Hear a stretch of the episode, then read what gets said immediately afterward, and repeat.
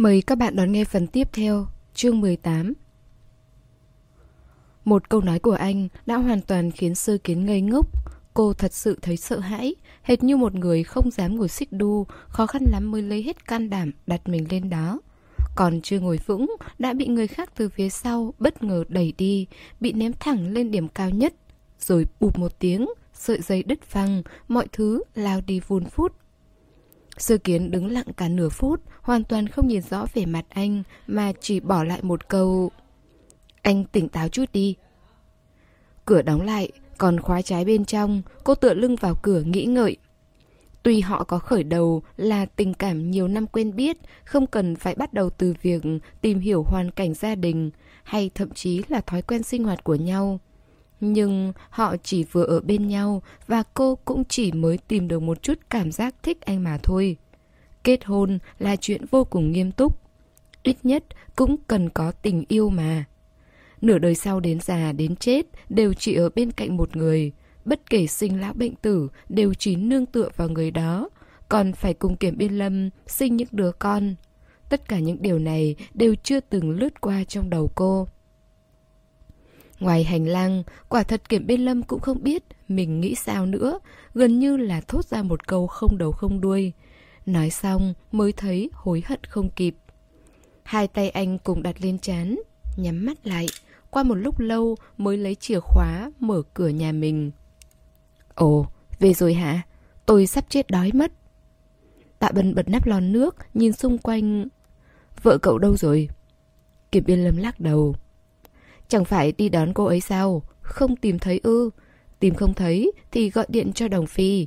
Một người sống sờ sờ ra đấy mà không tìm được á. Tạ Bân đói bụng đến choáng váng. Có trời mới biết anh ấy đã đợi đến mức bụng lép kẹp rồi.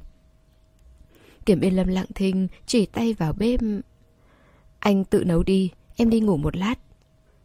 Kết quả là ngủ một giấc đến nửa đêm. Gần 12 giờ, anh mới rời khỏi giường, cởi quần áo định đi tắm. Có lẽ tạ bân nghe thấy tiếng động, liền đẩy cửa đi vào, lôi anh ra ngoài. Tắm cái gì mà tắm? Ăn cơm trước cho tôi. Tạ bân nói xong, bên mở cửa phòng bếp ra, bật bếp, cầm cái thìa khuấy một vòng trong nồi. Nói đi, lúc đi đón người còn êm đẹp lắm mà, sao giờ người không thấy đâu? Tạ Bân hỏi thế thôi, chứ không trông mong Kiểm Biên Lâm có thể tự mình nói cho mình biết rốt cuộc đã xảy ra chuyện gì. Anh ấy lẩm bẩm nói về lịch trình tiếp theo, sau đó nhìn sang phòng khách nhưng không thấy người đâu cả. Lại đảo mắt một vòng mới thấy người cần tìm đang ở trên ban công hóng gió.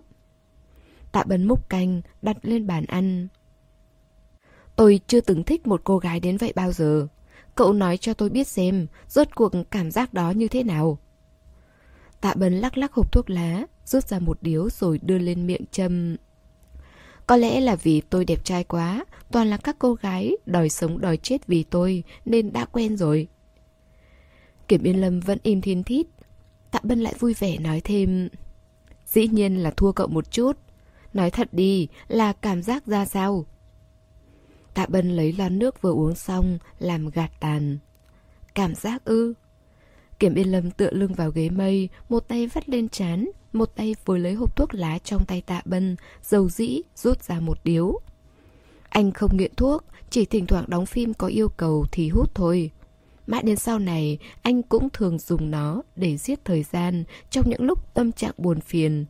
Châm lên rồi chỉ ngậm lấy như tìm chút chuyện dễ làm. Có phải em kém cỏi lắm không? Tạ Bân ngây người vì câu hỏi phu vơ của anh rồi bật cười. Trong mắt người hâm mộ, cậu 10 phân vẹn 10. Kiểm Yên Lâm cúi đầu, ánh mắt cũng lướt xuống, nhìn vào hoa văn uốn lượn trên nền gạch men ở ban công. Em rất yêu cô ấy. Tôi biết. Nếu không thì sao tôi lại giúp cậu lừa cô ấy đến gặp mặt cơ chứ? Tạ Bân âm thầm oán trách. Anh lại im lặng hồi lâu, rồi cuối cùng mới lặp lại một câu đơn điệu. Yêu vô cùng. Kiểm Yên Lâm không thể nói rõ, chỉ biết bản thân có thể chờ đợi sơ kiến cả đời cũng được. Lúc mười mấy tuổi, anh từng tuyệt vọng buông bỏ bản thân trong ý nghĩ tưởng tượng sau này cô sẽ yêu và kết hôn cùng người khác. Nhưng anh vẫn sẽ chờ đợi. Nếu chẳng may cô ly hôn Nếu cuộc sống của cô đã tạm ổn Thì anh sẽ cho cô cuộc sống muôn màu muôn sắc hơn nữa nếu cuộc sống của cô tồi tệ, Anh sẽ đánh tên đàn ông kia một trận Rồi dẫn cô về nhà. 20 tuổi, Vừa ra mắt, Còn chưa nhìn thấy tương lai sự nghiệp của mình, Lại không thể thường xuyên viện cớ đến gặp sơ kiến. Anh chỉ có thể mơ thấy cô Giàn ruộng nước mắt, Nhào vào lòng mình òa khóc, Nói người khác đối xử với mình tồi tệ.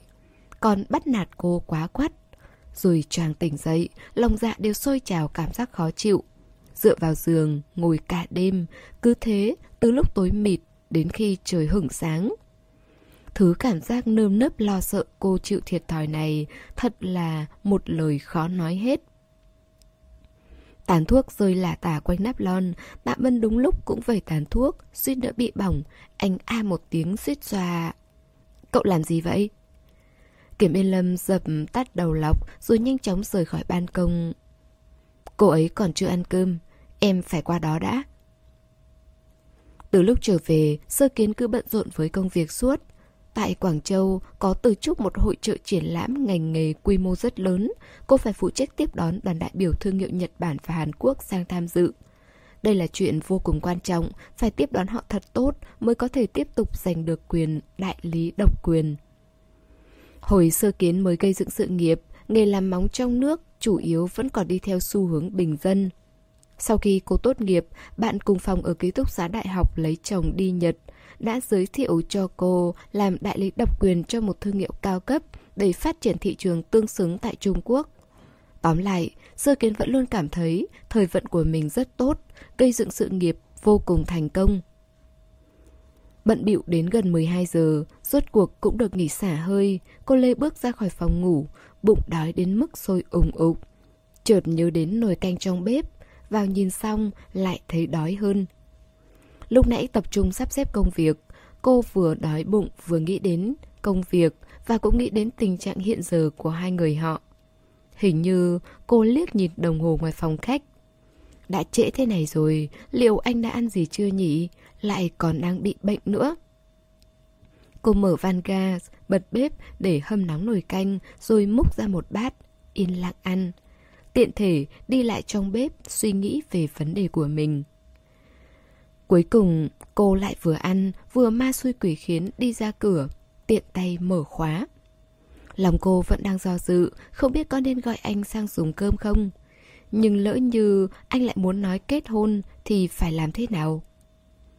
Tay còn chưa kịp đặt xuống, cửa đã bị mở hé. Kiểm Yên Lâm cũng định xem cô có khóa trái cửa hay không. Không ngờ vừa xoay chốt cửa, cửa đã bật ra. Lúc anh còn đang do dự có nên đóng lại rồi gõ cửa gọi cô hay không, thì cô đã kéo cửa ra từ bên trong. Dưới ánh đèn leo lét, Kiểm Biên Lâm chỉ mặc chiếc áo thun ngắn tay bằng vải cốt tông mỏng manh giữa trời đông. Vì vội vàng ra khỏi nhà nên quên cả mặc áo khoác. Trong ánh đèn ấm áp ngoài hành lang, sơ kiến còn cắn nửa miếng măng, liền hút vội rồi nút xuống, ngỡ ngàng hỏi anh anh ăn tối chưa? Gần như cùng lúc, ánh mắt Kiểm Bên Lâm xa sầm, khẽ giọng trách cô. Sao giờ này mới ăn tối? Em vừa mới làm việc xong. Kiểm Biên Lâm nói, chưa ăn. Lại là đồng thanh. Sơ kiến cúi đầu, ăn hết miếng măng. Cuối cùng, lần này Kiểm Biên Lâm không lên tiếng nữa, cô mơ hồ lẩm bẩm. Chưa ăn thì mau vào đi, em vừa mới hâm nóng lại đấy. Sơ kiến Lê dép chạy vào nhà, Kiểm bên Lâm đi vào theo. Đôi mắt lướt qua đĩa tương chấm mà cô đã ăn qua ở trên bàn, lại nhìn vẻ mặt khó đoán của cô khi ăn. Có vẻ món anh nấu hợp khẩu vị của cô rồi. Anh cũng đang đói cồn cào, liền đi múc cho mình một bát, đứng dựa vào bồn rửa tay trong bếp, ăn lấy hai miếng. Vốn đã phiền não trong lòng, bụng còn trống rỗng như thế, tất nhiên là khó chịu rồi. Bây giờ, biết cô không đói bụng nữa nên anh yên tâm ăn tiếp hai miếng. Cảm giác dạ dày bóp chặt cũng dần dần buông lỏng. Vừa định lấy đũa gắp thêm hai miếng thì sơ kiến lặng lẽ đi đến, chỉ lo bưng bát mà không nhìn anh. Hai người ăn được lưng bụng, cảm giác khó chịu vì cuộc điện thoại không quan trọng này nảy sinh cãi vã, gây ảnh hưởng tình cảm, lại xuất hiện. Kiểm biên lâm. Sơ kiến kìm nén rất lâu mới thốt ra ba chữ, vẫn là tên của anh. Anh đưa tay nhận lấy chiếc bát không của cô, bỏ vào bồn inox, vang lên tiếng len keng. Sau đó lại cúi đầu tiếp tục ăn. Sơ kiến bĩu môi, cho anh ngột ngạt chết luôn đi.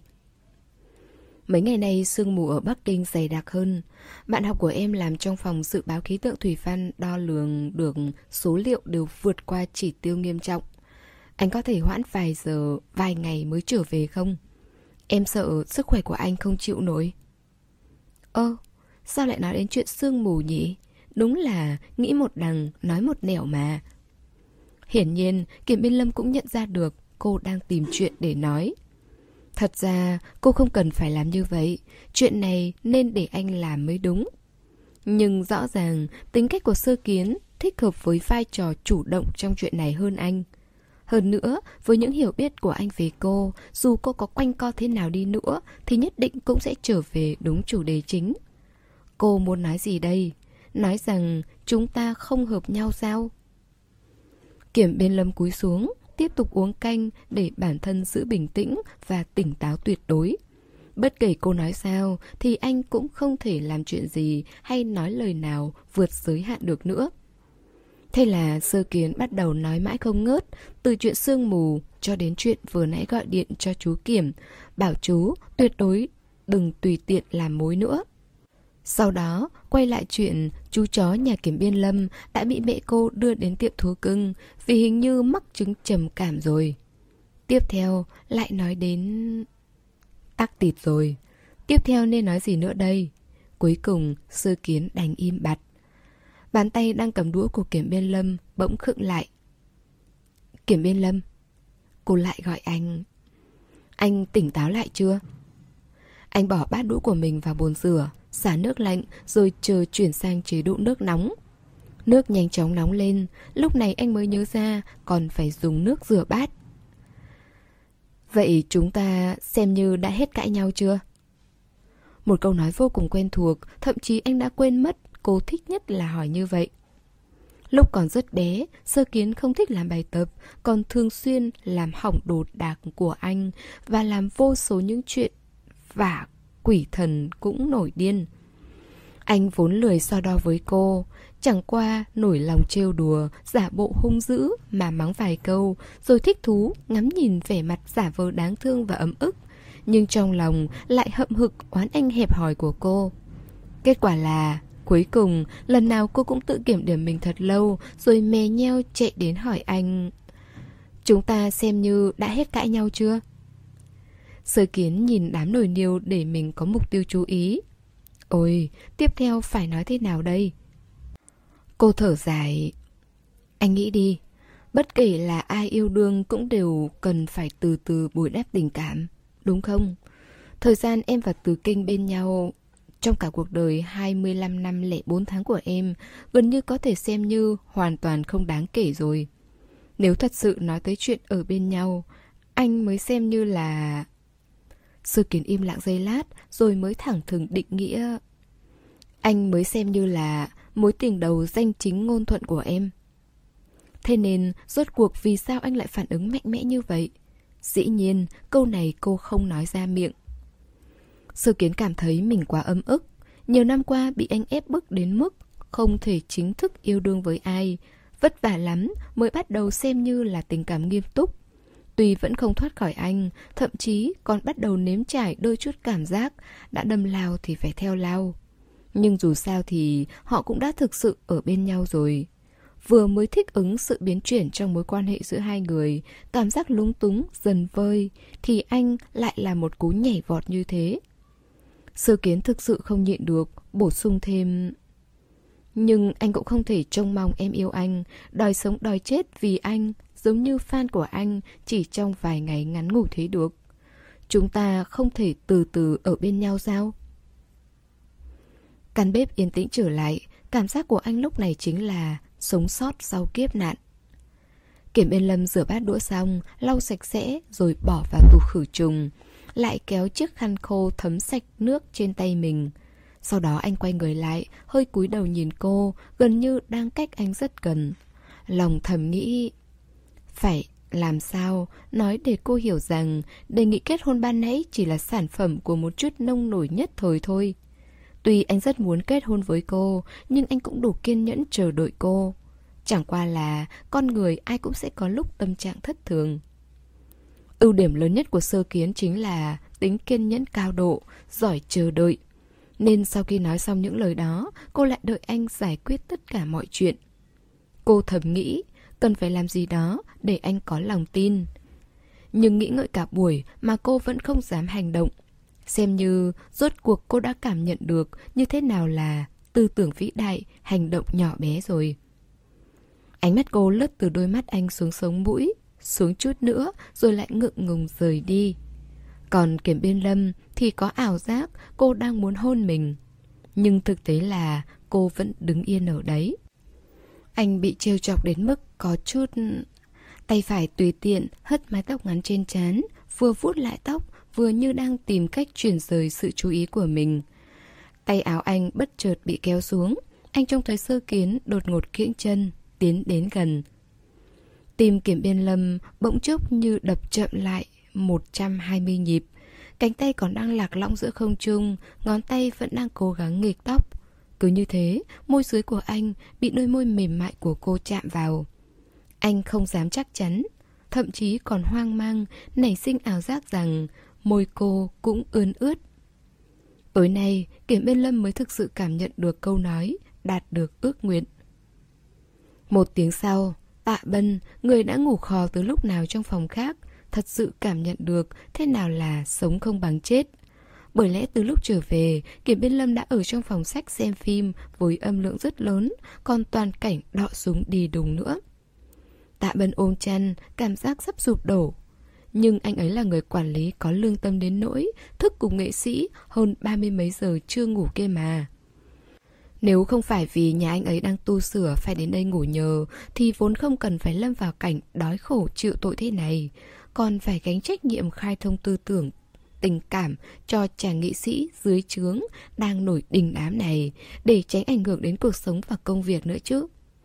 Vốn còn tưởng cậu ấy đi nửa tiếng mà vẫn không gấp gáp trở về thì chắc chắn đã giải quyết mọi chuyện ổn thỏa rồi.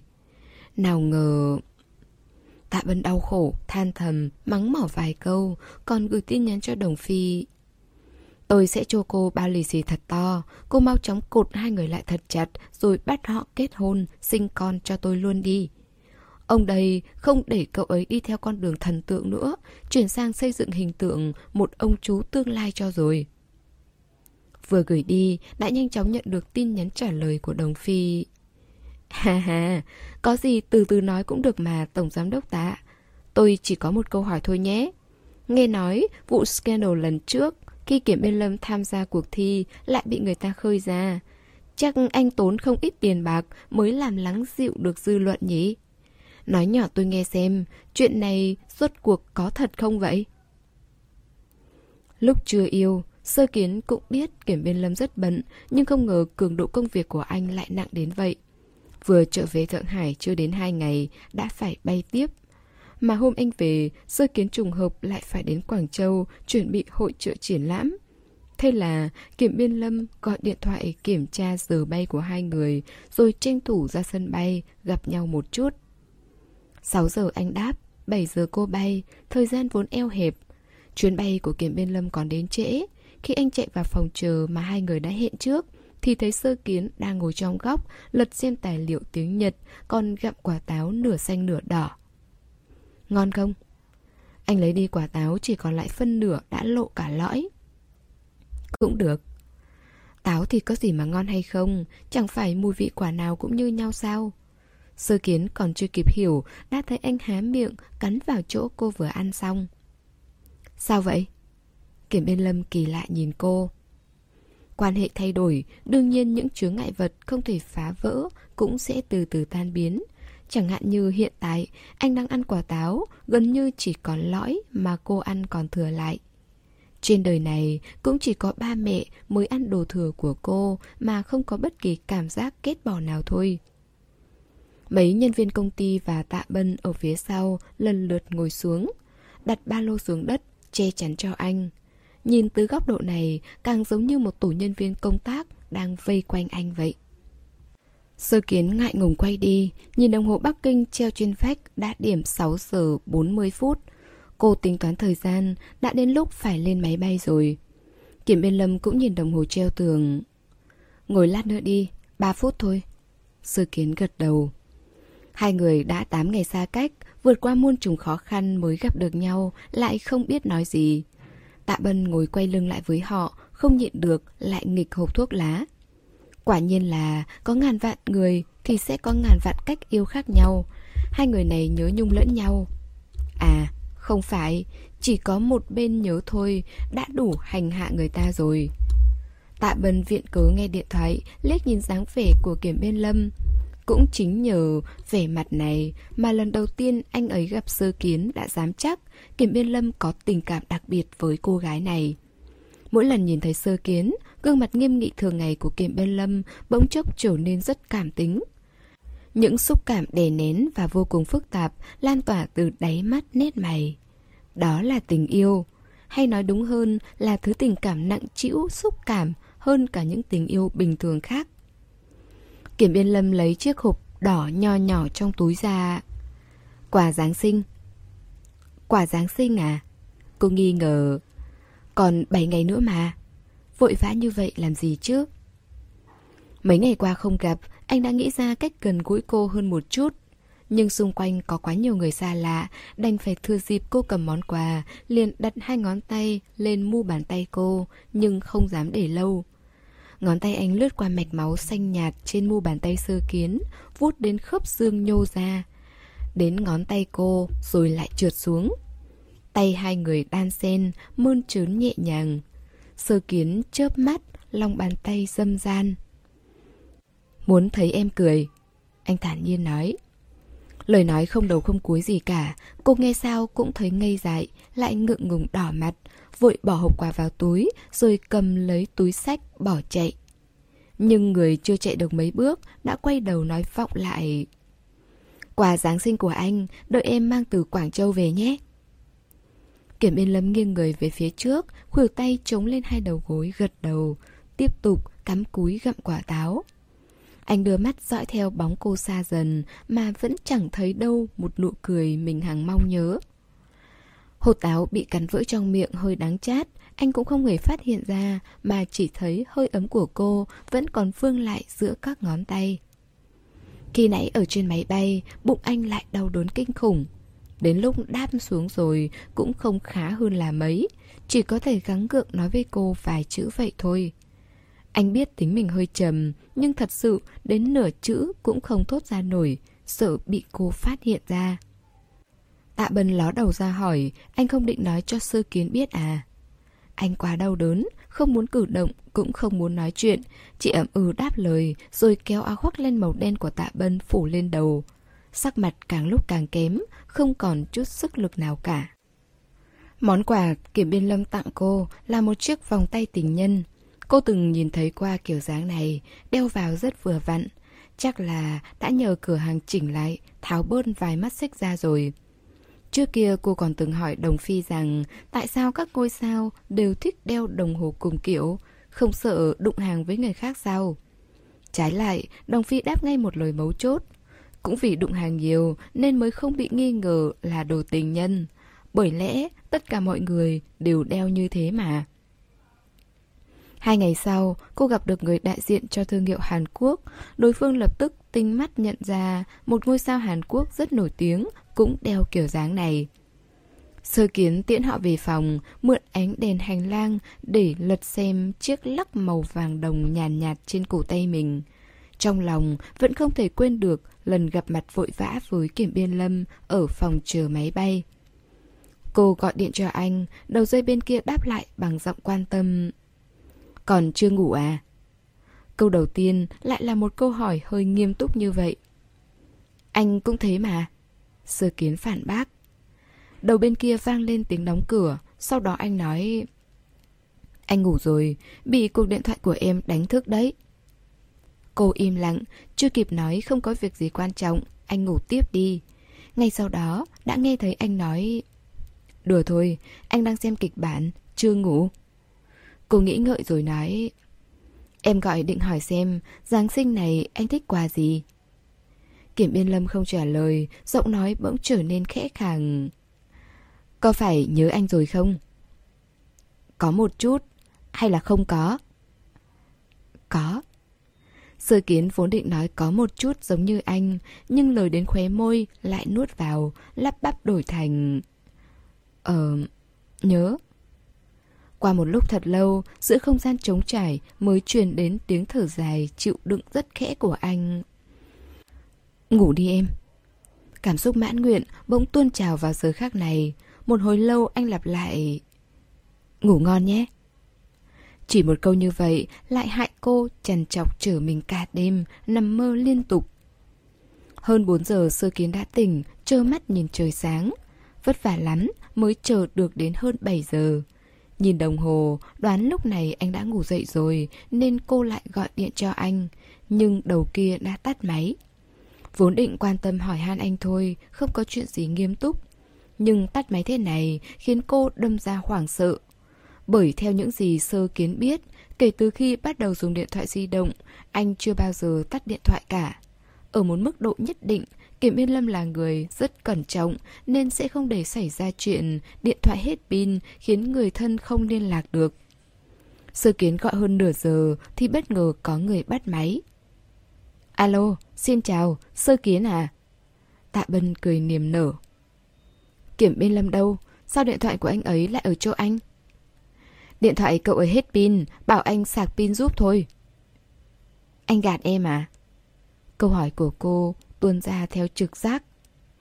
Anh gạt em làm gì? Tạ Bân cười vui vẻ nói thêm. Cô bé này thật biết đùa, điện thoại di động của cậu ấy hết pin thật mà. Không đợi sơ kiến tiếp tục truy hỏi, Tạ Bân đã thở dài khai thật. Thôi, không biện được nữa, cậu ấy đang mổ, mới bắt đầu được nửa tiếng thôi. Mổ ư? Tạ Bân còn đang tiếp tục khai báo tình trạng của Kiểm Biên Lâm, đầu óc sơ kiến đã hoàn toàn rối loạn, mặc quần áo, chạy ra ngoài. Giữa những câu nói liên miên của Tạ Bân, cô bỗng tỉnh táo đến lạ, hỏi rõ địa điểm và thời gian bắt đầu phẫu thuật. Cúp điện thoại rồi đặt ngay về máy bay trở về nhanh nhất. Kiểm Biên Lâm, anh là tên khốn kiếp, không chịu nói gì cả, cho anh buồn chết luôn, đáng đời anh. Lúc đặt vé máy bay, sơ kiến lại bật khóc một cách yếu đuối, cứ liên tục lau nước mắt, khiến nhân viên tổng đài đặt vé ngây người. Cuối cùng trước khi cúp máy, còn rất ân cần khuyên nhủ rằng Cô à, đừng đau lòng quá, chuyện gì rồi cũng sẽ qua thôi. Qua cái gì chứ, không qua nổi thì có. Chuyện này bắt đầu hành hạ cô từ tháng 9, ba phen bốn bận từ tình cảm đến bệnh tật, rồi phải đối mặt với việc cân nhắc lại mối quan hệ hơn 20 năm giữa họ. Đến khi từ quan hệ gượng gạo chuyển sang thân mật. Quả thật suốt quá trình này đã hành hạ cô nghi ngờ cuộc sống 25 năm lẻ 4 tháng của mình rồi. Không phải chính vì trước đó ba anh xảy ra tai nạn lao động rồi sau đó lại tới chứng bệnh gần như đã lấy đi nửa mạng sống của anh sao? Kết quả là đến giờ phút này anh vẫn còn che giấu như vậy. Kiểm Biên Lâm, anh là tên chết tiệt. Sơ kiến cho rằng đoạn đường này sẽ rất gian nan, nhưng chỉ chốc lát đã đến nơi. Đứng trước phòng phẫu thuật, ngửa đầu nhìn ngọn đèn vẫn đang sáng, mà trái tim cô như sắp tan vỡ. Tuy tình hình hiện tại vẫn đang thuận lợi, nhưng đã gần 7 tiếng trôi qua mà ca phẫu thuật còn chưa kết thúc. Chưa đến 2 tháng ngắn ngủi, cô đã phải đối diện với tình huống này hai lần. Vào giờ khác này, cuối cùng cô cũng cảm nhận được cảm giác kiệt sức. Qua một tiếng sau, khi Đồng Phi cũng chạy đến, tình trạng vẫn là đang phẫu thuật. Sơ kiến mắt đỏ hoe, nắm tay Đồng Phi nói Mình nói cho cậu biết, khi nào anh ấy ra ngoài, mình chắc chắn sẽ đánh cho anh ấy một trận. Đồng Phi, mình nhất định sẽ mắng chết anh ấy cho mà xem. Tin mình đi, Đến hơn 5 giờ chiều, bầu trời tối dần, đèn phòng phẫu thuật cuối cùng cũng tắt. May mà Kiểm Biên Lâm còn trẻ, tố chất thể lực cũng tốt, không phải chuyển đến phòng chăm sóc đặc biệt mà được đưa thẳng đến phòng bệnh. Mổ ổ bụng, kiểm tra gần 10 tiếng, rốt cuộc bác sĩ cũng tìm ra được khối u có đường kính 1cm bên cạnh ống mật và đè lên ống mật. Bác sĩ mổ chính sợ là ác tính Đã lấy nó đi chụp cắt lớp. Tóm lại, khi người ta mang món đồ này ra cho họ xem Tạ Bân còn vô cùng vui vẻ. Cảm thấy không phải chuyện gì lớn lao liền cầm điện thoại di động Chụp vài tấm làm kỷ niệm. Sơ kiến nhìn thứ gần như vẫn đang nhỏ máu tí tách trước mặt chỉ nghĩ đến việc nó được cắt ra từ cơ thể của anh Là cơn đau thấu xương lại bắt đầu lan tỏa từ trong ra ngoài Cô muộn màng phát hiện lòng bàn tay mình đã đổ đầy mồ hôi lạnh từ bao giờ. Cô đi đến phòng bệnh, nhìn anh đang nhắm nghiền hai mắt nằm trên giường, vẫn còn trong cơn hôn mê. Quãng đường gấp rút trở về từ Quảng Châu đến ngoài phòng phẫu thuật, rồi cả khi lôi kéo Đồng Phi nói luyên thuyên không ngớt, cô đều không muốn tính toán nữa. Em không mắng anh, cũng không trách anh tự tiện quyết định mọi thứ. Kiểm biên lâm, anh mau tỉnh lại, tỉnh lại đi mà. Bác sĩ ló người vào, cố gắng đánh thức kiểm biên lâm. Trong âm thanh tít tít của máy giám sát, sơ kiến khẩn trương đứng bên cạnh giường ngủ, nhìn anh và chờ đợi anh mở mắt. Lông mì phủ trên mắt anh từ từ lay động nhưng vẫn chưa thể mở ra. Không chỉ là yếu ớt, qua làn mi khép hờ xuất hiện ánh mắt hoang mang hệt như một con vật nhỏ không tìm thấy lối về. Không biết rõ bản thân bị ai đó vứt bỏ, chỉ đành cố gắng tìm kiếm một vài thứ quen thuộc trong sự bất lực. Trước đó, chú Kiểm nằm trong phòng phẫu thuật xong, nằm trong phòng chăm sóc đặc biệt. Nên sơ kiến chưa hề nhìn thấy cảnh người ta từ từ tỉnh lại qua thời gian gây mê toàn thân dài lâu như vậy. Cô có phần không dám cử động vì sợ anh không tìm thấy mình. Cô âm thầm nghĩ, nếu Kiểm Biên Lâm đang cố gắng tìm kiếm thứ quen thuộc thì nhất định là ở nơi đây, ngay vị trí cô đang đứng này. Quả nhiên Kiểm Biên Lâm nhìn thấy cô thì dừng lại. Sau vài lần đắn đo, anh nói mơ hồ. Em đừng tự mình đạp xe đi học, trời đang đổ tuyết. Bác sĩ vui mừng giải thích với mọi người. Tốt rồi, xem ra còn đang mê sảng thôi. Anh thoáng nhíu mày rồi ngủ thiếp đi. Bác sĩ nói cho họ biết rằng muốn anh hoàn toàn tỉnh táo phải đợi thêm một thời gian nữa. Bây giờ thuốc mê chỉ vừa tan, lúc mê lúc tỉnh là phản ứng rất bình thường. Tóm lại, không có gì đáng lo ngại. Sơ kiến vẫn sững sờ kể từ lúc anh thốt ra câu nói kia. Đồng Phi cũng lo lắng cho Kiểm Biên Lâm. Nghiêm túc, nghe bác sĩ nói xong thì khom lưng cúi đầu cảm ơn. Từ tạ bân đến trợ lý và cả đồng phi, mọi người đều cảm động vô cùng, vây quanh, tiễn bác sĩ ra ngoài. Khi đồng phi trở lại, sơ kiến vẫn giữ nguyên bộ dạng ấy, chẳng mảy may xê dịch. Hì hì, đang nghĩ gì thế? Đồng phi phe phẩy năm ngón tay trước mặt cô. Không việc gì rồi, không việc gì, dưỡng bệnh là được. Sơ kiến chậm chạp nhìn đồng phi. Không ai biết kiểm biên lâm đang nói gì, chỉ nghĩ là một câu mê sảng quá bình thường thôi. Nhưng cô biết rõ. Mùa đông năm đó, kiểm biên lâm sốt cao, hơn 6 giờ sáng, cô mới ngái ngủ bò dậy, vừa tỉnh đã thấy anh đang thều thào nói chuyện với ba mẹ mình trong phòng khách. Đôi mắt đen sâu thẳm không sáng ngời như ngày thường nữa. Anh thấy cô bước ra ngoài, liền đưa đơn xin phép ba anh đã viết. Câu anh đã từng nói khi ấy cũng chính là câu này. Em đừng tự đạp xe đi học, trời đang đổ tuyết, đường trơn. Kiểm Yên Lâm vẫn trong tình trạng hôn mê, Tạ Bân có việc nên đi trước, còn hai trợ lý và sơ kiến ở lại phòng bệnh. Quá nửa đêm mà sơ kiến vẫn không ngủ được, cứ nằm đấy, mở mắt thao láo. Kiểm biên lâm có tỉnh lại đôi ba lần, cô cũng không dám nói nhiều với anh. Thấy anh có vẻ định dốc bầu tâm sự, liền hỏi anh có khó chịu không.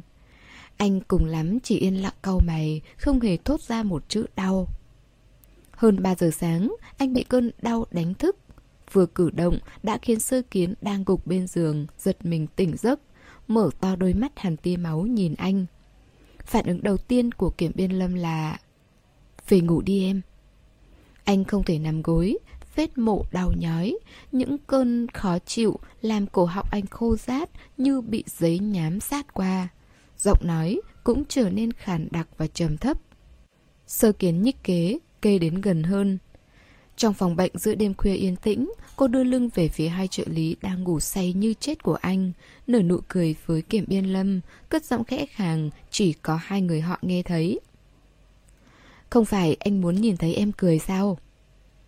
Dường như Kiểm Biên Lâm thoáng nở nụ cười, đưa ngón tay chạm lên mặt cô.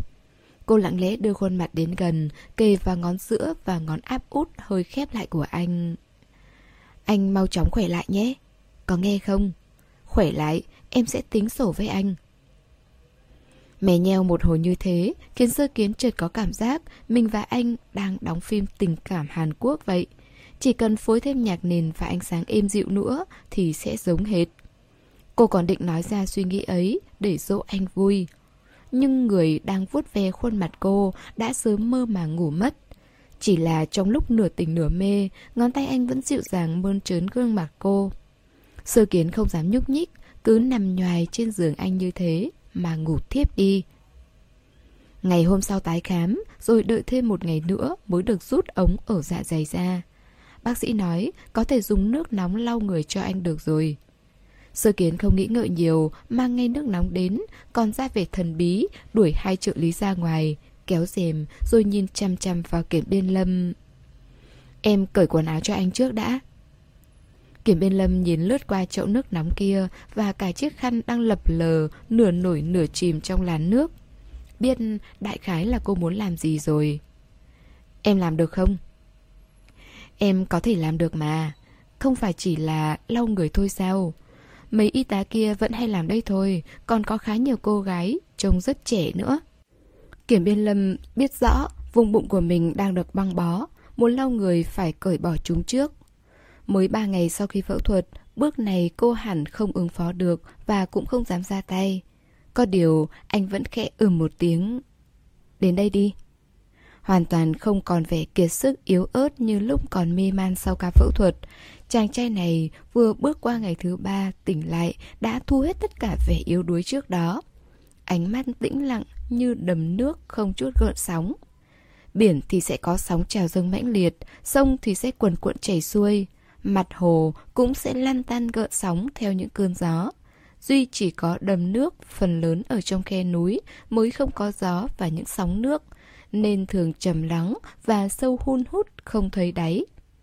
Khiến bạn luôn nghĩ rằng nơi đáy nước kia có lẽ đang cất giấu một bí mật nào đó.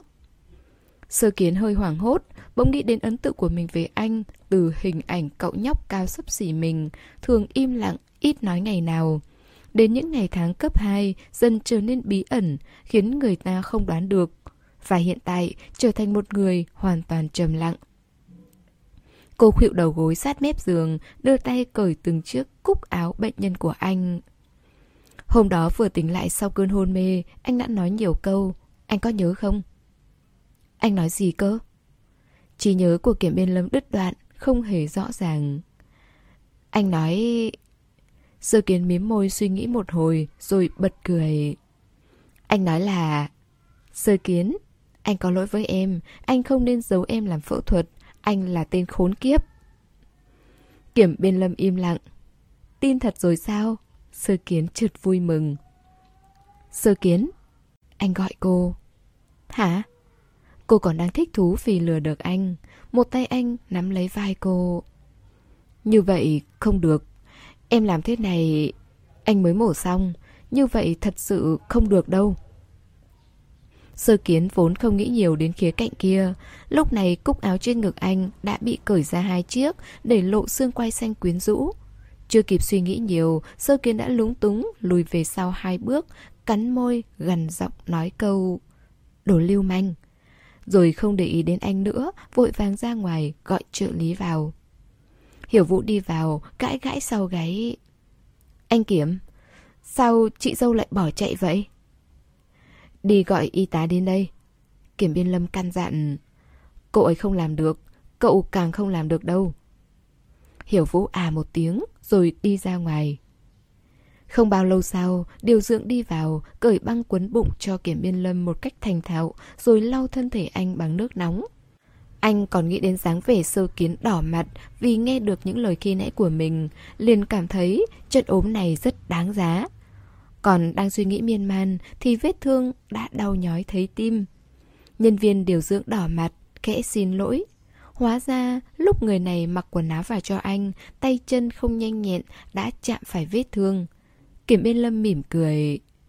Không sao. Sơ kiến đẩy cửa bước vào, thấy anh cười như vậy liền bị dọa sợ, lại nhìn cô điều dưỡng đỏ mặt xấu hổ, thì không khỏi lườm kiểm biên lâm một cái. Hừ, cô hơi khó chịu rồi đấy. Cô lại nhìn kiểm biên lâm vài lần. Phải thừa nhận rằng dù anh không phải thần tượng của công chúng, thì từ bé đến lớn vẫn không thiếu người theo đuổi. Cái kiểu con trai sở hữu đường nét khuôn mặt rõ ràng, mắt mũi sắc sảo thế này là dạng được con gái thích nhất. Kiểm biên lâm nằm viện nửa tháng, sơ kiến không thể rút khỏi hội trợ triển lãm nên đành chạy qua chạy lại giữa Quảng Châu và Thượng Hải.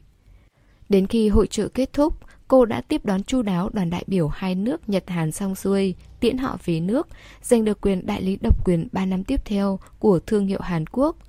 Còn phía Nhật Bản thì vẫn còn đang tiếp tục đàm phán. Trước khi xuất viện một ngày, Sơ Kiến vất vả lắm mới thoát khỏi đối tác ở Quảng Châu để quay về Thượng Hải.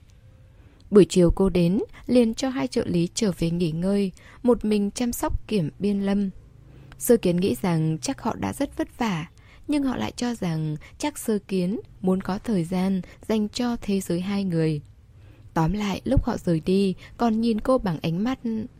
Rốt cuộc anh Kiểm đã vượt qua khổ sở, thành công đợi đến ngày bà xã quay trở về rồi. Sau đó, vui mừng rút lui. Đến tối sơ kiến thấy anh xuống giường định vào phòng vệ sinh, lại chần chừ hỏi Cần em giúp anh không? Chỉ là một câu nói nhẹ nhàng, nhưng bản thân cô lại cảm thấy lúng túng trước. Giúp thế nào? Kiểm biên lâm buồn cười nhìn cô. Anh đi đánh răng rửa mặt, em định giúp sao? Trái lại, kiểm biên lâm không chịu bỏ qua. Cô im thiên thít. Sau khi anh vào phòng vệ sinh thì lén nhìn đôi lần, chỉ cảm thấy hình như anh đã trở lại dáng vẻ trước khi nhập viện thật dễ dàng. Quả nhiên là trời sinh để làm diễn viên mà. Thật ra vì hôm nay cô nói sẽ ở đây chăm sóc nên Kiểm Biên Lâm đã đi tắm nước nóng trước rồi. Sau khi phẫu thuật, ngoại trừ lau người ra, đây là lần đầu tiên anh được tắm rửa sạch sẽ từ đầu tới chân. Hai trợ lý còn không yên lòng, cứ hỏi đi hỏi lại bác sĩ để xác nhận xem có vấn đề gì không. Bình thường, Kiểm Yên Lâm là một người lười ăn vận mỗi khi đến sân bay, thế mà ở bệnh viện lại chú ý đến vậy. Vì vậy, trước khi sơ kiến đến, Tạ Bân đã không hề kiêng nể cười nhạo anh làm đẹp vì người yêu. Tuy nhiên, sơ kiến không hề hay biết gì về việc này. Anh rửa mặt xong bước ra ngoài, vẫn theo thói quen từ bé, không thích dùng khăn lau sạch sẽ, mà cứ để nước chảy theo gò má cho khô tự nhiên, tóc cũng ướt nhẹp, tôn lên đôi mắt đen láy, sáng ngời. Sơ kiến đang dựa vào giường dành cho người nhà bệnh nhân, lật xem tạp chí, thời trang để cập nhật đôi chút thị hiếu thời thượng của phụ nữ. Nghe thấy động tĩnh, cô ngẩng đầu phát hiện anh đang đứng ngay trước mặt mình. Cô nhớ tạ bân nói, Kiểm Biên Lâm vẫn chưa khom người được, lập tức bỏ tờ tạp chí ra rồi nhảy xuống giường. Sau đó nghĩ ngợi lại cảm thấy không đúng. Thầm nghĩ, có lẽ động tác cúi đầu chạm vào ngực không khó lắm đâu nhỉ? Cô chỉ vào giường bên cạnh anh. Anh ngồi xuống đi, em đứng là anh có thể nhìn thẳng rồi. Anh nghe lời cô ngồi xuống mép giường. Rõ ràng kể từ khi anh tiến hành phẫu thuật, thái độ của sơ kiến đối với anh đã thay đổi rõ rệt. Kiểm Biên Lâm nhìn ra được điều này. Nhưng tháng này cô lại bận đến tối mắt tối mũi, dù anh có muốn làm chút chuyện gì đó, cũng không bắt được người. Khó khăn lắm mới được người ta từ Quảng Châu trở về, còn chủ động đến đây, muốn thẳng thắn nói chuyện với mình. Nên anh cũng không muốn làm chính nhân quân tử gì nữa cả. Sơ kiến vừa đến gần, anh đã kề sát lại, ngửi mùi thơm bên cổ cô. Chóp mũi, chật vật lắm mới chạm được tới chiếc bông tai màu xanh đậm, nho nhỏ nơi vành tai. Thật xinh đẹp. Từ bé đã vậy, cô luôn đặc biệt nhạy cảm với trang phục và trang sức hơn hẳn những cô gái đồng lứa. Nhất là vào cuối tuần không phải mặc đồng phục, bao giờ cô cũng là người bắt mắt nhất. Mấy sợi tóc ẩm ướt trên trán kiểm biên lâm lướt qua má cô, cô rụt cổ né tránh. Nơi này là bệnh viện đấy. Anh ra vẻ nghiêm túc, nhưng thực ra lại ung dung dở trò xấu xa. Anh bệnh nặng mới khỏi, em có gì ăn mừng không? Ăn mừng hả? Sơ kiến nhìn anh có vẻ vẫn còn trong giai đoạn điều trị cơ mà. Anh không ăn được dầu mỡ, hải sản cũng không, thì ăn mừng thế nào? Mãi đến khi hơi thở ấm áp gần kề, sơ kiến mới bừng tỉnh. Chợt nhớ ra gì đó, cô liền đẩy anh ra, rồi thì thầm khẽ nói. Gần đây em mới nghiên cứu về cung hoàng đạo đấy. Anh đúng là thuộc cung ma kết điển hình.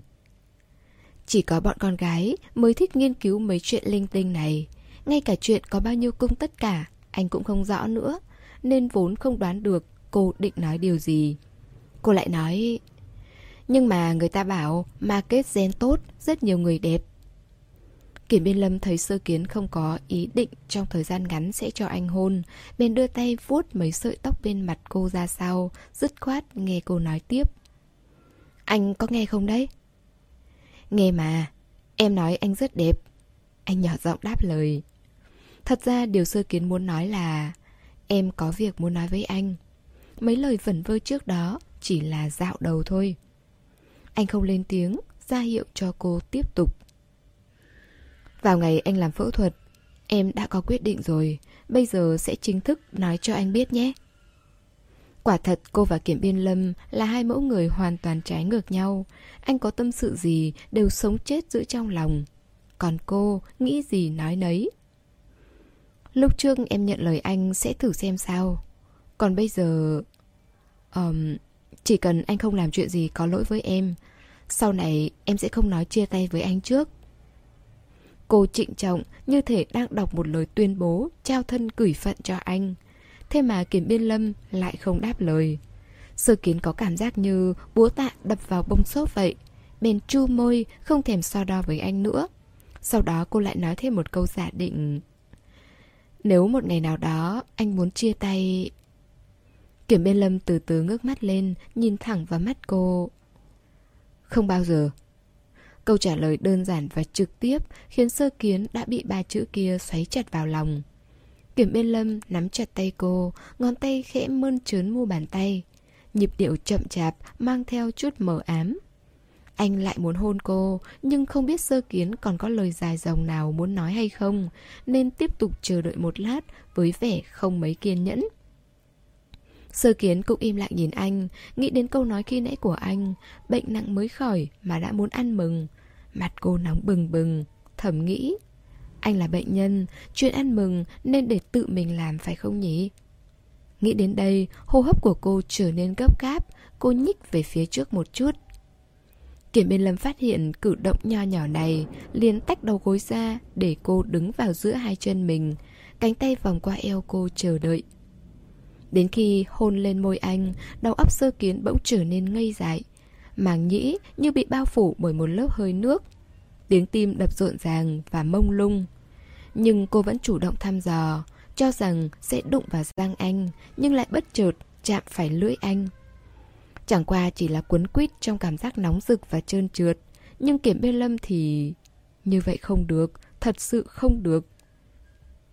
Tuy trong đầu suy nghĩ như thế, nhưng bàn tay lại không theo khống chế của anh, tự động lần sờ đến sau tai cô, vuốt ve rồi kiên nhẫn vân ve.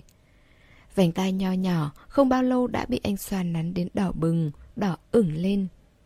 Cả người sơ kiến đều thấy bất ổn, giọng nhỏ đến mức bị tiếng chạy của máy điều hòa lấn át, không nhịn được nữa, liền lên tiếng kháng nghị. Anh cứ vân vê tai em làm gì? Hơi đau rồi đấy. Giọng nói của kiểm biên lâm hơi khàn. Vì tai em đẹp mà. Rõ ràng là anh tự trêu chọc bản thân mình, dao cùn cắt thịt, chậm chạp giày vò, nhưng vẫn nén nhịn chịu đựng đến khổ sở. Trong lòng nghĩ ngợi, con nên tiến hành theo tuần tự không nhỉ? Đến khi kiểm biên lâm xuất viện, Tạ Bân mới chính thức tung tin rằng anh cần phải nghỉ ngơi thêm một khoảng thời gian nữa. Người hâm mộ nhất thời đều bùng nổ, suy đoán đủ kiểu. Theo đồng phi miêu tả, đám fan của Kiểm Biên Lâm đều là fan bạn gái, fan bà xã. Nếu thật sự tiết lộ tin tức phẫu thuật, không biết sẽ có bao nhiêu người nửa đêm tỉnh giấc, đau lòng đến mức hận không thể chịu thay anh một dao. Huống chi, việc này còn phải gạt người trong nhà, nên đành thôi. Có điều thật tiếc cho một tin tức sốt dẻo như vậy. Về việc fan hâm mộ rầm rộ đến long trời lở đất, sơ kiến cũng không quan trọng hóa vấn đề. Hiện nay cô cần quan tâm nhất chính là ba mẹ và chú Kiểm tối nay sẽ đến Thượng Hải. Gần sát Tết Nguyên đán, Kiểm Biên Lâm mới ra viện. không thể về nhà và cũng không thể nói thật. Chú Kiểm cảm thấy rất hụt hẫng, cứ nghĩ con trai hiếu thảo đã quên mất chuyện ba mình vừa bị tai nạn, cũng không nhân dịp này về nhà thăm nom lấy một lần. Sau đó, nhờ ba mẹ sơ kiến khuyên giải, ông quyết định thừa dịp tháng này Kiểm Biên Lâm cũng đang làm việc ở Thượng Hải nên theo ba mẹ cô đến đây ở một thời gian. Vì thế, khi ba sơ kiến bận bịu nổi lửa nấu nướng trong phòng bếp, mẹ với chú Kiểm tán gẫu về chuyện cô con gái ở căn nhà đầu tiên bên tòa nhà số 1 khu này lấy chồng. Trong lúc hai người đang chuyện trò trên trời dưới bể, sơ kiến nháy mắt ra hiệu với Kiểm Biên Lâm. Mẹ, con nhớ rượu đều để ở bên nhà Kiểm Biên Lâm, bọn con đi lấy nhé. Đi đi. Giọng mẹ cô vọng vào từ phòng khách. Sơ kiến đẩy anh ra ngoài, trở tay, đóng cửa lại. Em nói cho anh biết, lát nữa ba anh bảo anh uống rượu thì nhớ ngậm thôi, chưa đừng nuốt xuống. Đợi vào nhà bếp rồi nhổ ra nhé. Em sẽ tìm cách giúp anh. Quy định ngày Tết là con trai phải mời rượu, đó là luật lệ vạn năm không thay đổi của nhà họ Kiểm. Từ lúc Kiểm Biên Lâm 5 tuổi đã như vậy, nên đây chính là việc cô lo lắng nhất. Mới ra viện chưa đến 10 ngày, tuyệt đối không thể đụng vào dù chỉ là một giọt rượu. Lần này Kiểm Biên Lâm không tỏ ý kiến gì khác. Trên thực tế, anh cũng sẽ làm theo sơ kiến nói. Trên bàn ăn, mẹ sơ kiến vẫn cắp thức ăn cho Kiểm Biên Lâm, tiện thể đề cập đến trọng điểm cuộc trò chuyện với ba anh. Tiểu Kiểm có suy nghĩ đến việc lúc nào thì tìm bạn gái chưa? Sơ kiến nắm chặt đôi đũa, Kiểm Biên Lâm lặng thinh, điềm nhiên, lắc đầu. Không phải còn có rất nhiều người hâm mộ sao? Có người nào tuổi tác phù hợp thì thử qua lại xem sao? Hiển nhiên Kiểm Biên Lâm bị sặc, mu bàn tay nắm chặt chiếc đũa che mặt, ho khan vài tiếng, lại động đến vết thương, bất giác nhíu mày. Với người lớn vội vàng mong ngóng anh kết hôn sinh con thì từ người hâm mộ này thật ra không khác mấy so với từ cô gái tuổi tác thích hợp. Bà anh gõ bàn. Làm gì thế? Dì đang nói chuyện với con mà con còn nhăn mày nhăn mặt à? Càng ngày càng không có phép tắc gì nữa. Kiểm biên lâm lấy lại giọng, nghiêm túc trả lời. Fan của con toàn là mấy cô bé thôi ạ. À. Mẹ sơ kiến, tiếc nuối suýt xoa. Hôm đó dì đi siêu thị, thấy biển quảng cáo của con, còn thấy mấy cô gái sắp gì tuổi con cũng xem thích thú lắm. Không có người tuổi tác thích hợp thật sao? Kết quả là trước khi đến tiết mục mời rượu, hai người vẫn không cách nào giải thích được chuyện vì sao một diễn viên lại không thể yêu đương với người hâm mộ của mình. Dù sao, cũng đã có không ít ví dụ sống trước mắt. Cũng nhờ vậy, sơ kiến mới biết, hóa ra ba mẹ cô cũng xem tin tức giải trí. Đến khi chú Kiểm bảo Kiểm Biên Lâm rót rượu cho người lớn, sơ kiến mới mượn cớ đi vào phòng bếp. Con đi xem canh thế nào? Vừa vào bếp cô liền ghé mắt vào cạnh cửa, lén lút nhìn ra ngoài. Trong tầm mắt cô, anh đứng dậy khỏi ghế, cầm lấy bình rượu sứ trắng, lần lượt rót thêm gần nửa cốc rượu cho ba người lớn. Cuối cùng, miệng bình đưa đến cốc của anh. Anh cũng rót vào một chút. Xưa nay, nâng cốc chúc mừng vốn là phong tục vạn năm không thay đổi. Mười mấy năm qua đều như vậy. Sơ kiến nhìn chằm chằm vào anh, chờ khi ngón tay trắng trẻ của anh đặt lên má, cô liền xả nước vào bùn, hồ to lên. Kiểm yên Lâm, mau đến đây, mau đến giúp một tay nào. Sao thế hả? Mẹ sơ kiến hỏi. Không sao ạ, mọi người cứ ăn đi ạ. Kiểm Biên Lâm, anh mau vào đây giúp em. Bóng dáng Kiểm Biên Lâm lướt vào. Sơ kiến chỉ vào bồn nước.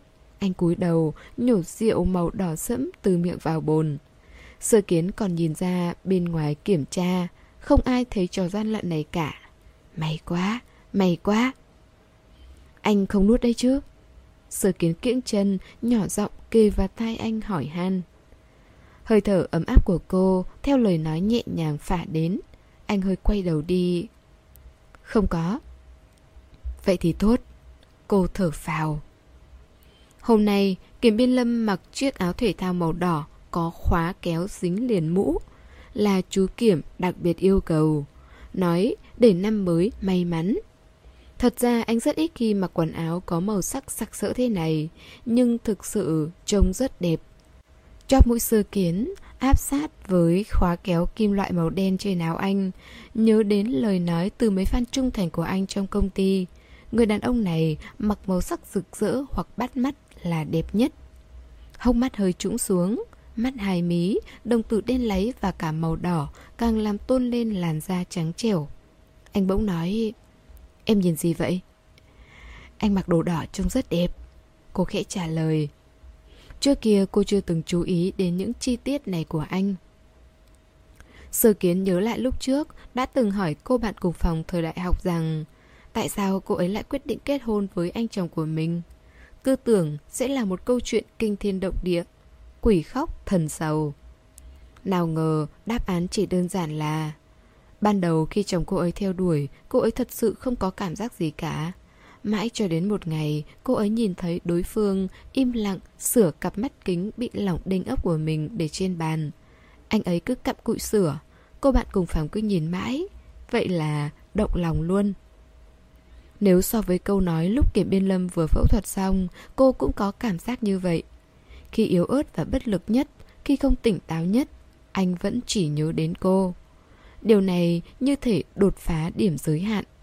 Sau khi vượt qua đó rồi, tất cả đều trở nên khác biệt.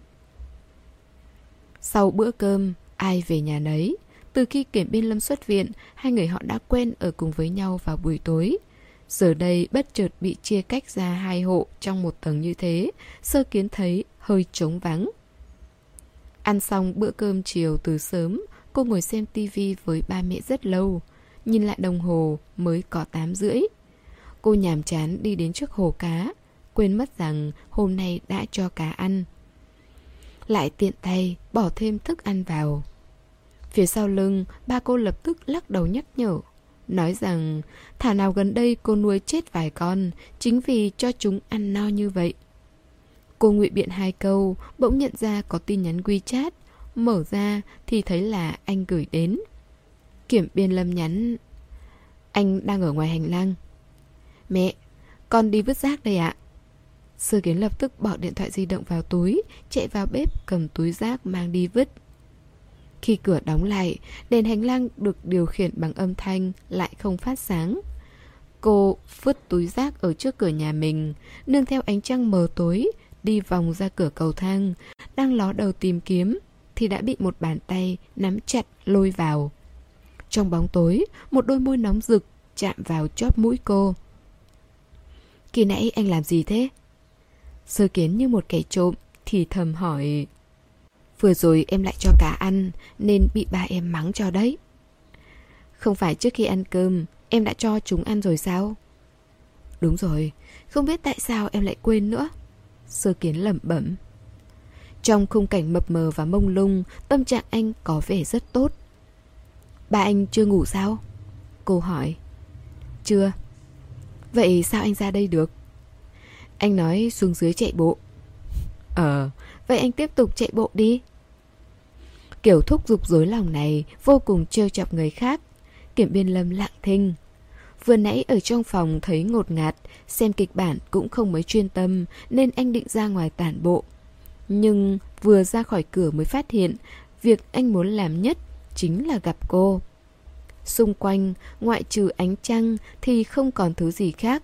Sơ kiến giỏng tai lắng nghe Bỗng có chút trột dạ Tiếng bước chân càng lúc càng gần, cô ngây ngô nghĩ lần này xem như tiêu rồi.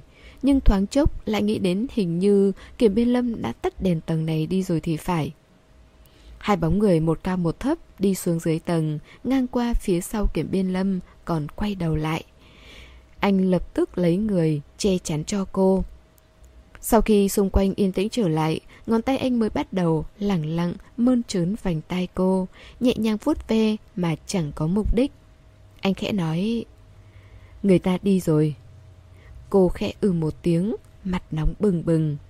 Kiểm biên lâm kể đến Cho anh hôn một cái đã.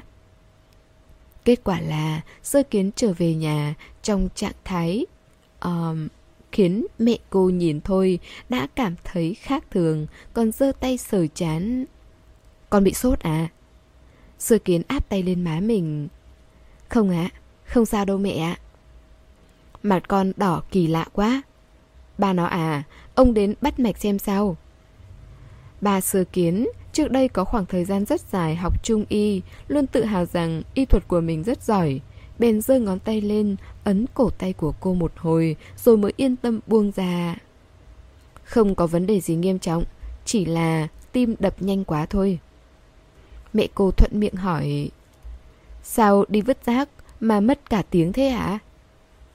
Đằng nào cũng không có việc gì Nên con chạy vài vòng quanh chung cư thôi ạ Thấm thoát đã qua Tết âm lịch Kiểm Biên Lâm muốn gặp cô nhiều cũng không được, Vì sợ ba phát giác ra điều bất thường. Quan hệ nhiều năm, Rốt cuộc đã phá vỡ được lớp băng lạnh giá. Anh chỉ sợ một bước tính sai Ảnh hưởng đến cục diện, Nên cứ thế kéo dài đến hết Tết Rồi đến lịch quay của đoàn làm phim. Ngày anh rời khỏi Thượng Hải, Sơ kiến hẹn gặp, Lái xe của Kiểm Biên Lâm đưa anh tới công ty. Hai người hẹn nhau ở bãi đỗ xe tầng hầm. Kiểm Biên Lâm đến sớm Mở máy điều hòa để sưởi ấm trong xe cho cô trước. Qua một lúc lâu, lại thấy trong xe quá nóng Nên anh chỉnh nhiệt độ thấp xuống một chút. Sơ kiến chạy từ thang máy đến, Một tay giữ túi sách, Một tay giữ mũ. Lúc mở cửa lên xe, Con khẽ thở hổn hển. Trước khi ra cửa, Em còn phải tắt wifi cho ba anh. Bộ phát sóng nhà anh không ổn định Nên em thay luôn bằng cái của nhà em rồi. Anh gật đầu Hai tay đặt lên vô lăng Lái xe rời đi. Có lẽ vì nhiệt độ rất dễ chịu Nên không sau bao lâu Sơ kiến đã nhẹ nhàng nhắm mắt. Qua mười mấy phút nữa Thì hoàn toàn thiếp đi. Kiểm Yên Lâm liếc nhìn đã thấy cô nghiêng đầu tựa vào cửa xe, thoáng nảy sinh ảo giác. Dường như thời gian và không gian đã bị đảo lộn. Lúc trở về sau chuyến du xuân hồi năm lớp 10, mấy chiếc xe buýt từ đầu đến cuối đã chứa đầy học sinh. Chiếc xe cuối cùng của lớp A9 bị phân tán, chia nhau ngồi vào xe của các lớp khác. Sơ kiến và mấy bạn học nữ được phân đến chiếc xe buýt của lớp kiểm biên lâm. Đó là buổi tối ngày trở về, bóng đêm bao quanh dày đặc. Kiểm biên lâm làm lớp trưởng cùng các thầy cô kiểm tra sĩ số. Lung đi đến hàng sau, anh nhìn thấy cô. Không biết là do mệt mỏi hay khó chịu mà đang tựa đầu vào cửa kính, đôi mắt nhắm nghiền. Anh do dự xem có nên qua lay cô dậy hay không. Hỏi cô rốt cuộc là thấy mệt mỏi hay khó chịu chỗ nào. Chỉ một ý niệm nhỏ nho như thế lại khiến anh phải đứng bên cạnh hàng ghế cô một lúc để suy nghĩ. Lúc ấy anh đã làm gì nhỉ? Hình như là đổi chỗ với một nam sinh cùng lớp ngồi cách sơ kiến một nữ sinh lớp A9. Suốt quãng đường kéo dài hơn 2 tiếng, trong xe không có lấy một ánh đèn. Anh nương theo ánh sáng trắng mỏng manh, ngắm nhìn cô tựa vào cửa kính, sợi tóc mềm mượt, vuốt ra sau tai. Từ bé cô đã để tóc ngắn, dài một chút sẽ vuốt ra sau tai. Nếu ngắn một chút thì thường xuyên bị rối bù khi ngủ. Hôm nay chỗ này hôi phồng lên, ngày mai chỗ kia lại xẹp xuống. Hôm đó cô ngủ rất ngon, vầng trán cứ va vào cửa kính, từng chút một, theo nhịp sóc nảy của chiếc xe suốt chặng đường dài. Cảm giác khó chịu trong anh lại dâng lên mỗi khi nhìn thấy chán cô tựa vào khung cửa cứng đó. Lo lắng cô sẽ bị đập đầu nếu như xe phanh gấp. Nhân lúc đèn đỏ, Kiểm Biên Lâm lấy đệm tựa ở ghế, đánh thức sơ kiến rồi đưa cho cô. Sơ kiến mơ màng, mãi đến khi anh giải thích ngắn gọn cối lên mà ngủ Mới hiểu Cô cười tít mắt Lấy chiếc đệm ở ghế, Ngồi ôm vào lòng, Tiếp tục gà gật. Khi xe tới công ty, Thời gian vẫn còn sớm, Anh yên lặng ngồi mười mấy phút. Người ngủ gà ngủ gật kia Cuối cùng cũng tỉnh lại, Rụi rụi mắt. Sao anh không đánh thức em? Vẫn còn sớm mà. Ngồi trong xe không thoải mái gì cả, Anh lên trước đi. Sơ kiến cởi dây an toàn nói. Hai ngón tay kiểm biên lâm gõ lên vô lăng, Thầm nghĩ cứ thế đi lên sao? Liệu có phải nên bày tỏ chút gì đó hay không? Sơ kiến lẩm bẩm mắng anh là tên lưu manh Chỉ chỉ vào môi mình ý bảo Em lười vận động lắm Anh tự làm đi. Từ lúc xác định quan hệ đến nay Đã gần 2 tháng Có nhiều thứ đã trở thành thói quen. Chẳng hạn như anh rất thích tranh thủ thời gian Để thân thiết với cô. Đối với chuyện này, sơ kiến còn kín đáo trao đổi với Đồng Phi. Đồng Phi đưa ra đáp án rằng Kiểm Biên Lâm nhất định vẫn còn là một chàng trai chưa trải đời. Nhưng nói không bao lâu, Đồng Phi lại không chắc chắn lắm. Ám hiệu với sơ kiến rằng scandal ngày trước của Kiểm Biên Lâm thật sự có vẻ hơi mờ ám. Ngay đến tạ bân cũng không thẳng thắn phủ nhận. Sơ kiến thất thần, anh nhẹ nhàng vuốt mái tóc cô. Lần này tóc cô quá ngắn, thợ cắt tóc chẳng có tay nghề gì cả. Nhưng mà cô vẫn rất xinh đẹp. Kiểm biên lâm ghé tới, chắn tầm nhìn cô, đôi môi nhẹ nhàng chạm vào làn môi cô. Nghĩ gì vậy? Sơ kiến kêu lên một tiếng, còn chưa kịp nói chuyện, đầu lưỡi anh đã bắt đầu thăm dò. Mấy ngày nay không được hôn cô, nên vừa tiến vào, anh liền cầm lòng chẳng đặng. Không thỏa mãn với việc lúc thì vuốt ve vành tai, lúc lại quấn quýt lưỡi cô. Tay anh cũng trượt xuống từ bên cổ cô. Mà xui quỷ khiến, tìm đến vòng ngực đang phập phồng của cô. Cách lớp áo len, nhưng cảm giác quá chân thật, khiến ngón tay anh siết chặt. Không kìm được, nắm lấy, xoa nhẹ một chút. Hơi thở nóng rực, sơ kiến thốt lên hai tiếng. Tự cô cũng thấy xấu hổ, liền đẩy anh ra, rụt người về phía sau, mắt ửng đỏ. Đang ở ngoài đường đấy. Từng chữ đều mang theo giọng mũi nhàn nhạt, nhạt. Cô thật sự xấu hổ đến mức nửa muốn nhảy xuống xe, nửa muốn đẩy anh xuống. Trong không gian kín mít của khoang xe, tầm mắt cô cố gắng tránh né anh, chỉ nghe thấy tiếng tim đập đinh tai nhức óc. Qua thật lâu, Kiểm Biên Lâm mới dám đặt cầm lên đầu vai cô, cất giọng nói khản đặc. Hơi phiền phức rồi đấy. Tim cô vẫn dâm gian, né tránh. Sao thế? Anh muốn kết hôn. Các bạn thân mến, chúng ta vừa đón nghe phần tiếp theo của bộ truyện Mandarin của tôi của tác giả Mạc Bảo Phi Bảo. Hẹn gặp lại các bạn ở phần tiếp theo.